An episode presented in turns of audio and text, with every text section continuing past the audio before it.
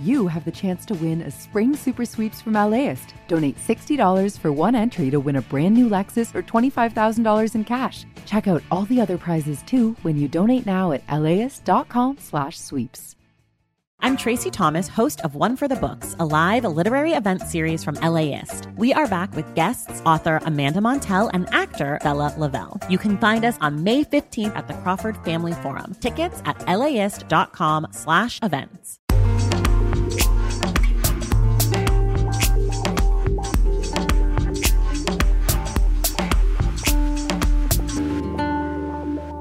LAist Studios. You're listening to Imperfect Paradise from LAist Studios. I'm your host, Antonia Cereijido. Occasionally, we're going to bring you an episode that's a little different. Today, a special single episode deep dive with one of our LAist reporters. Yu spent months investigating nursing homes in California and uncovered thousands of people with serious mental illness living in facilities not intended to care for mentally ill patients. Many of these patients are not actually elderly. I've had a patient as young as 19 years old, 22. For people working in these nursing homes, the conditions can feel dangerous. They ran faster and moved better than I did nursing homes have become de facto mental health facilities because there are just not enough places for people to go. That and more coming up on Imperfect Paradise from LAist Studios. LAist reporter Yu spent six months examining complicated federal data to uncover this alarming trend about how nursing homes, primarily funded by public dollars, have become de facto mental illness treatment centers. Elly worked with APM Research Lab and the California Newsroom on this investigation. Elly first broke the news in September. She joins us here on Imperfect Paradise to take us through this issue and bring us through the history of how mental health has been treated here in the state. Hi, Elly. Thank you so much for joining me. Thanks for having me. So, as I was reviewing your investigation, I was really drawn to the story of a licensed vocational nurse you spoke to named Travell Shante Jackson. And she experienced a lot of what you uncovered in these reports firsthand. So, can you tell me a little bit about her? Yeah, Travell is a nurse who I met who's been in the industry for two decades. She's 49, lives in Hawthorne, and has worked all over Southern California. She's very much a tell it like it is person. I guess I'm just a little bit of, uh, I get bored easily. So I've worked in pediatrics, hospice. I've worked in, uh, I call it genres. But you met her because she was working at one nursing facility in particular, right? Yes, Hyde Park Healthcare Center. It's a nursing home about 10 miles southwest of LA. Travell, she started working there in March of 2022, and she was doing basic care, you know, helping people with their medications, feeding people, checking on vitals, basic nursing care for residents a lot of nursing home residents need help, you know, with just like daily living activities, getting to the bathroom, showering, eating, that kind of thing. So that's the type of stuff she was used to doing and somewhat doing at the facility. Yeah, but this facility was different than other facilities. Yes, Travell Jackson said, you know, on the outside, this facility looks like just any other nursing home. You wouldn't really think much about it if you walked past it or looked at it. But on the inside, she said most of the patients weren't what you typically think of when you think of a nursing home. Schizophrenic, psychosis, uh, bipolar disorders. Some would be yelling, some would be on lithium. Sometimes patients would be so bad we'd have to assign just one nurse to that patient all day to sit with them because they'd be so disruptive. And that's how our day went all the time. She said a lot of people there just were very isolated. And also notably that they weren't elderly folks who are the people that you would expect to see in a nursing home. Like, how old were these residents? Yeah, she said most of the residents there were in their 40s, 50s, 60s. So, to give you an idea of the average nursing home resident is like in their 70s, 80s. I've had a patient as young as 19 years old, 22. Oh my gosh. So she was used to caring for people with like cognitive issues like dementia. I'd say a 90 year old woman would probably have episodes of screaming in her dementia. But she was not used to caring for people who were more able bodied, who had serious psychiatric illnesses. That's different than a psychotic person yelling, screaming, fighting, biting, and throwing feces. That is 35. They ran faster and moved better than I did. They were able to climb fences. They were able to fashion weapons out of things. They were able to do a lot of things. You're dealing with so many different behavior issues. Patients running around, screaming, yelling, disrobing, defecating in the hallways on themselves. It was an eight hour adrenaline rush every day. There are no protocols in place to keep staff from being assaulted. There are times when you are unstaffed and you are the only nurse in a building for hours, for shift upon shift. I mean, put another way, the nurses weren't being trained on how to deal with the patients that they had. That's what Travell said. Yeah, that they were, this was not a patient population that they had the training to deal with. There should be additional licensing, there should be additional training, there should be, let's say this I was orientating a registered nurse to come on as my supervisor. Once she found out that the population was what it was, the lady didn't stay the rest of the shift. She walked out.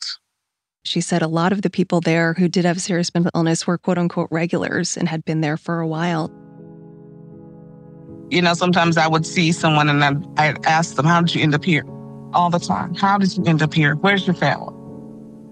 Some were just too far in their illness to give me a straight answer.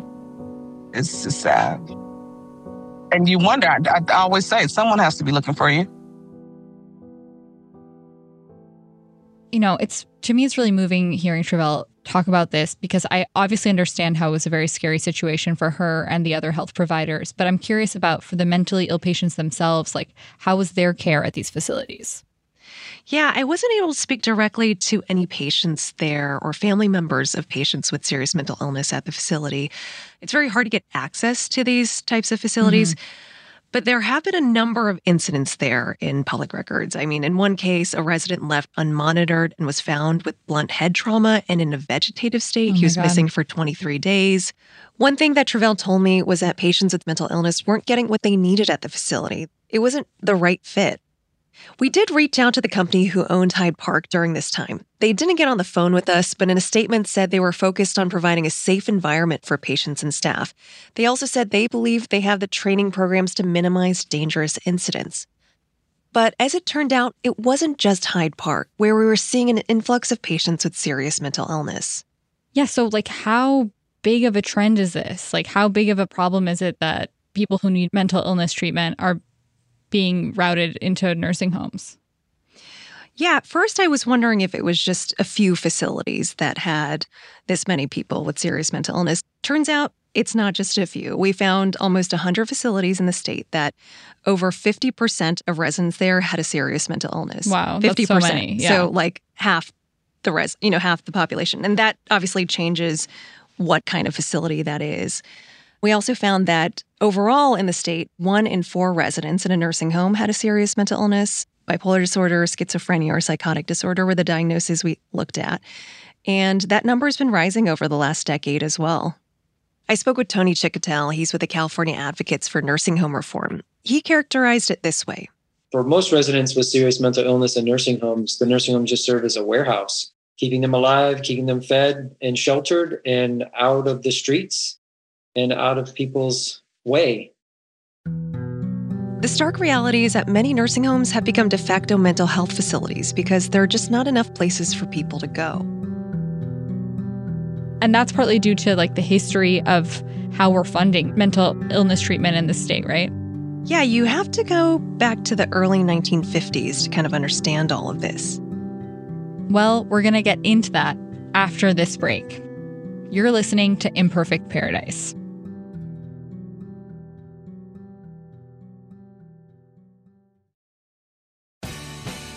The LAist Spring Super Sweeps is happening now. You can win amazing prizes while supporting your source for local fact based journalism. One lucky grand prize winner will get to choose a brand new Lexus or $25,000 in cash. Other prizes include an electric bike from Juice Bikes and $1,000 gas gift cards. Your donation of $60 gets you one entry to win, and the more you give, the more entries you get. Donate now at laist.com slash sweeps. LAist has a new live event series with the James Beard Foundation. We Are Where We Eat will go behind the scenes of some of your favorite LA restaurants to find out how and why they do what they do. I'm Austin Cross. Join me for the first event where we'll explore how restaurants help make a neighborhood and we'll all have something delicious to eat afterwards. It's May 22nd at the Crawford. Get your tickets now at laist.com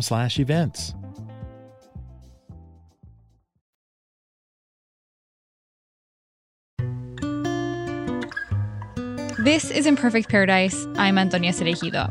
When we left off, LAist reporter Elly told us about Nurse Travell Jackson's experience seeing more and more mentally ill patients come into the nursing home where she was working, and then explained how this is happening all across California. Elly's investigation found that overall, in the state, one in four residents in nursing homes had a serious mental illness. And Elly is back to talk through her investigation. How did you learn about this story? So I used to be a health reporter, and I think the pandemic happened, and then like nursing homes were just devastated by COVID. I mean, so many people died, and I was getting a lot of tips during the pandemic about nursing homes like not being prepared or like not testing people. I was looking into a nursing home chain and I was obviously looking at violations of patient care. I was looking into state issued citations I noticed that there was there were a lot of citations I was seeing involving patients with serious mental illnesses, patients in their 40s, 50s, and I was like, why are people with serious mental illness in these facilities? So then I submitted a Freedom of Information Act request to the federal government, to the Centers for Medicare and Medicaid Services, because they keep all this resident data because nursing homes who get that money have to submit this data, and that's the vast majority of nursing homes. And I finally got it back. It was massive amounts of data if you think about like information about all residents in the state of California. Oh my gosh. For 10 years. Like so it's a lot. Yeah. I could not even open it on my computer. My Excel kept freezing. But once I finally partnered with the APM Research Lab to take a look at this data, they had the right data programs to open all these documents. I also work with the California Newsroom. And that's when we discovered all these trends. Did you talk to people about just like how we got here? Like what led to this? Yeah, I talked to a lot of experts who say that it's just, it's like a symptom of how we've treated mental health care just as a society, as a country, as a state. And we you kind of have to go back to the early 1950s to kind of understand all of this. You know, back then people were housed in like what are called asylums or like state-run psychiatric facilities. In 1955, half a million people in the country were living in state-funded and state run psychiatric institutions. So people would send their family members away and just like never hear about them. And back then there was a movement to start deinstitutionalizing people because there was this consensus that keeping people sort of shut away from the rest of society in these asylums was inhumane. And like there were terrible things happening at these facilities, a lot of abuses. In the state, it was a big issue. In, in the 1960s, we passed the Lanterman-Petris-Short Act, which basically ended indefinite involuntary commitment, which was happening to people like, you know, against their will.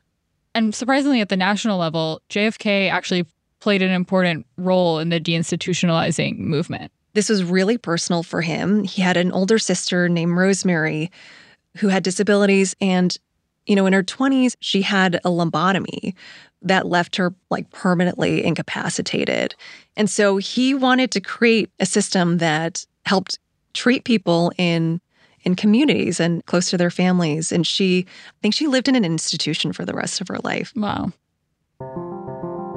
So there was a movement to stop this, right? Yeah. To to like get people out of these facilities and into the community and living in the community. At the same time, around the same time, there was a lot of advances in psychiatric medications, which would help manage a lot of symptoms for people with mental illness. And so there was this idea that people can live in the community in in you know home-like settings with their families and not be shut out, you know. Right. So in the 50s, it was people were in institutions. The idea was let's get people out of these institutions and put them where? Yeah, I mean, there were supposed to be like community facilities to help care for people with mental illness. Um, there was supposed to be, you know, services to help people live in their home communities. The original policy of closing the state psychiatric hospitals really comes from a good place. I spoke with David Grabowski. He teaches healthcare policy at Harvard. Everybody wants care in the community, and many of these individuals can be uh, effectively and safely cared for in the community if you have those community resources in place to actually do the care. And we dropped the ball on the second part of that. We closed the state psychiatric hospitals in a lot of markets around the country, but we never built that home and, and community based resources for psychiatric populations. But this community mental health system just never fully got funded in a way that was envisioned. So it seems like the federal government was like, we don't want to fund these big institutions, but they didn't provide funding for more community based programs. Yeah. In 1965, Medicaid is introduced. That's the state and federal, like, public insurance program. And in it, the law specifically wanted to de incentivize institutionalizing people with, mental illness. And so, if you are a psychiatric facility, you can't get federal funding. Many hospitals, for instance, do get Medicaid funding if you have like a physical illness. And the idea was to de incentivize caring for people in institutions and to help people, you know, incentivize states to care for people in the community. That's like such a wild way of thinking of just being like, if we don't pay for it, like they'll figure out this like magical way of doing it, but no one ever thought about how it was going to get paid for. It's a big pain point for a lot of state leaders because they say it's prohibited them from being able to pay for treatment facilities for people with mental illness. Yeah. So now like a lot of a lot of institutions have become like de facto places for people with mental illness, like you said, jails, hospitals, and of course, now we're talking about nursing homes. I mean, how and how are they actually ending up in the nursing homes? Yeah, so our investigation found that over 90% of people who are in a nursing home end up coming from the hospital. So we know that a lot of people use ERs for care, for primary care, for psychiatric care, because it's been, I mean, ERs have kind of become the ground zero for a lot of society's problems. Like, for if people don't get preventative care, they're ending up in the ER. And mm-hmm. that's what I was hearing from you know, people who worked in ERs, that people with psychiatric issues, they've seen a lot of people come into the ERs and then either for a physical issue that was like not being cared for or a psychiatric issue, and then they get hospitalized. And then when it gets time to leave, hospital workers are telling me that there's very few places that can care for people with serious mental illness that seem like a good fit. And I've talked to social workers who said nursing homes you know, might not be the best fit, but it's like the next best option that they have. And so they'll send people there. After the break, Elly explains what's being done to address this problem. You're listening to Imperfect Paradise.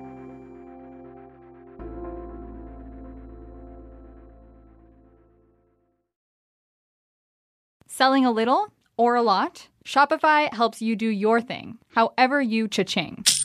Shopify is the global commerce platform that helps you sell at every stage of your business. From the launch your online shop stage to the first real life store stage, all the way to the did we just hit a million orders stage? Shopify's there to help you grow. Whether you're selling scented soap or offering outdoor outfits, Shopify helps you sell everywhere. From their all in one e commerce platform to their in person POS system, wherever and whatever you're selling, Shopify's got you covered. Shopify helps you turn browsers into buyers with the internet's best converting checkout. 15% better on average compared to other leading commerce platforms. And sell more with less effort thanks to Shopify Magic, your AI powered all star. Shopify powers 10% of all e commerce in the US. And Shopify is the global force behind Allbirds, Rothy's, Brooklinen, and millions of other entrepreneurs of every size across 175 countries. Plus, Shopify's award winning help is there to support your success every step of the way. Because businesses that grow, grow with Shopify. Sign up for a $1 per month trial period at shopify.com slash paradise,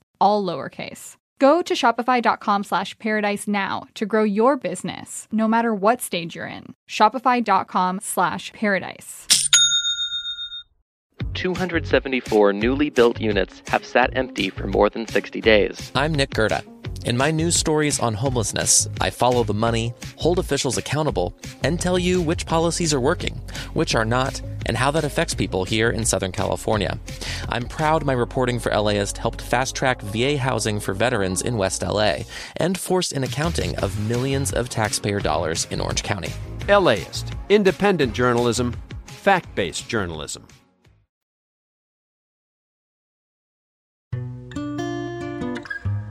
Welcome back. This is Imperfect Paradise. I'm Antonia Cereijido. Before the break, we were talking to LAist reporter Elly Yu about the history of mental health treatment here in California and how we ended up in this situation where hundreds of nursing homes are taking care of our mentally ill.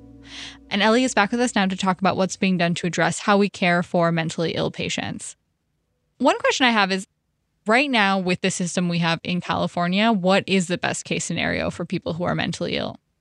It seems like the answer would be complicated, but like from advocates I've talked to, the answer is actually pretty simple. Supportive housing, places where people can, you know, live, get support for their serious mental illness, get case management services, get other sort of wraparound services, but live in a home like community. Is there a lot of that or like where There are Yeah. some, there's just not enough. And there have been like board and care facilities that have been closing left and right, especially in LA, just because there's not a lot of funding for them. So a lot of those have been disappearing. So a lot of housing has been disappearing. And I mean, when I think of California, a lot of a lot of issues kind of stem back to affordable housing. Mm-hmm, mm-hmm. And for people who do need like a little bit more care and are not ready to live independently yet, there aren't enough treatment beds for them either. But I spoke with Jonathan Sherin. He's the former mental health director of LA County. And he basically told me if there's more housing, then the people stuck in these treatment facilities can move into housing. And then people who need those treatment facilities can get into those treatment facilities. And what I'm saying to you is if there was enough housing and there's enough support in community, we would be able to pull people out of all of the treatment environments so that there would be plenty of acute beds, plenty of subacute beds or STPs. We wouldn't be jamming up the streets, the jails.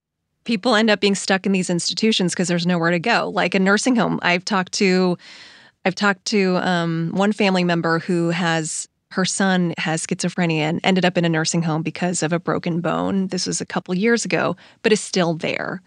The he- bone is healed but people just end up getting stuck in stuck in these types of situations. And you know once you're in a nursing home for a while a lot of people end up losing their housing too so it just becomes kind of this Would end up cyclical, yeah. stuck there. Yeah. Wow.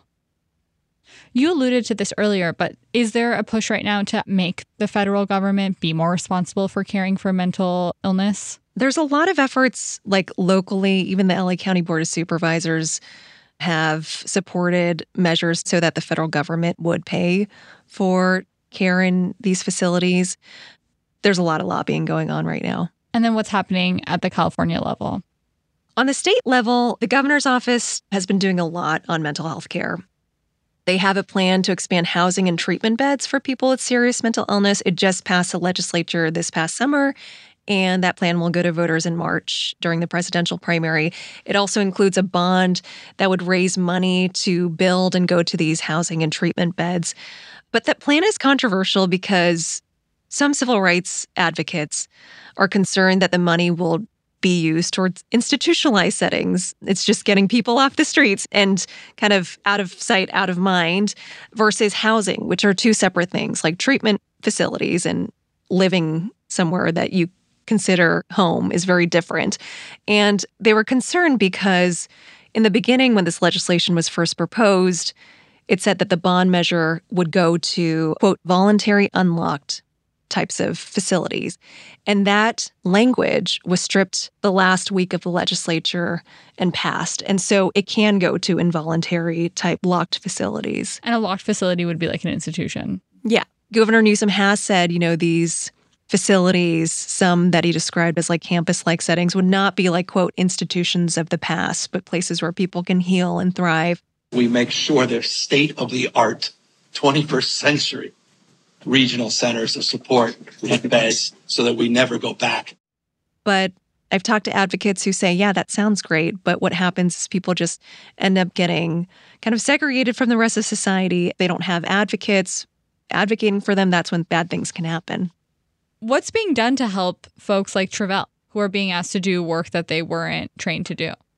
I've talked to the Union of Healthcare Workers who say, you know, this is something that they've been seeing more and more of their nurses having to serve patients with serious mental illness that they weren't trained to help. And so they've done several trainings too, but I think their thought is this is like if if this is the new population, there needs to be more efforts to like license and and train people who are in the nursing home industry. Yeah, and the consequences of that are that the nurses aren't going to stay. Like Travell ultimately totally, she quit. Yeah. yeah, she lasted about 6 months and she left without like a 2 weeks notice. She was she was done. It became uh, a little too um, dangerous for me to continue on as far as uh, finding certain things and things uh, happening to uh, patients that I just I just couldn't watch the nursing patients, not the psych patients.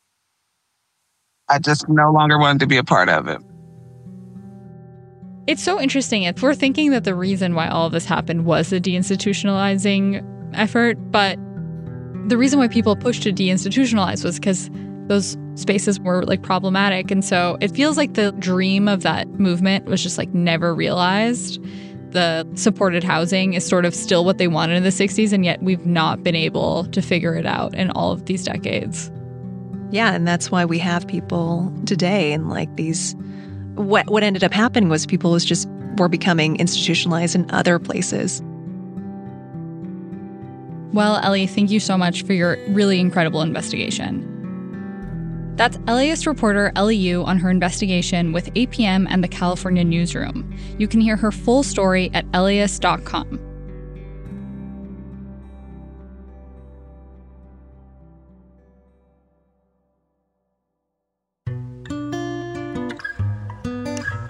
Next week on Imperfect Paradise, the first of our new series, The Castle. The story that pulls back the curtain on an exclusive, iconic LA landmark the Magic Castle, and efforts to confront its problematic past. It felt like you were back in time in a place where, like, almost everyone there is an older, white, cis, heterosexual man. It's their world that you're stepping into. Magic is still this microcosm of the world, but of the world in like the 50s. I think the first, the first 2021, the vision was not clear. I was not really like impressed by the way we were doing things. And you know what? You don't want to implement bad ideas. That's coming up on Imperfect Paradise. Listen to new episodes of the podcast every Wednesday. Or tune in on Sunday nights at 7 p.m. on LAist 89.3 or LAist.com. This episode of Imperfect Paradise was reported by Yu. I'm the show's host, Antonia Cereijido, and I produced this episode with support from production coordinator Jens Campbell. Editing by LAist executive editor Megan Garvey and LEU. Catherine Mailhouse is the executive producer of the show, and Shana Naomi Krochmal is our vice president of podcasts. Mixing and theme music by E. Scott Kelly. Imperfect Paradise is a production of LAist Studios. This podcast is powered by listeners like you. Support this show by donating now at laist.com slash join. This podcast is supported by Gordon and Dona Crawford, who believe quality journalism makes Los Angeles a better place to live.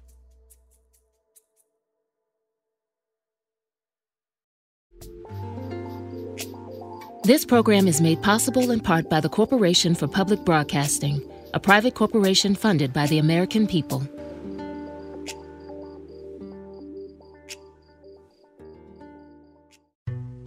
As a farmer's son from a desert region in California, J.B. Hamby thinks a lot about water. I spent a lot of time digging up history, particularly about water, which is the origins of the Imperial Valley. How this 28 year old became the youngest lead negotiator on the Colorado River ever, and how he could shape the most consequential negotiations to date. Listen to Imperfect Paradise, the Gen Z Water Dealmaker, wherever you get podcasts.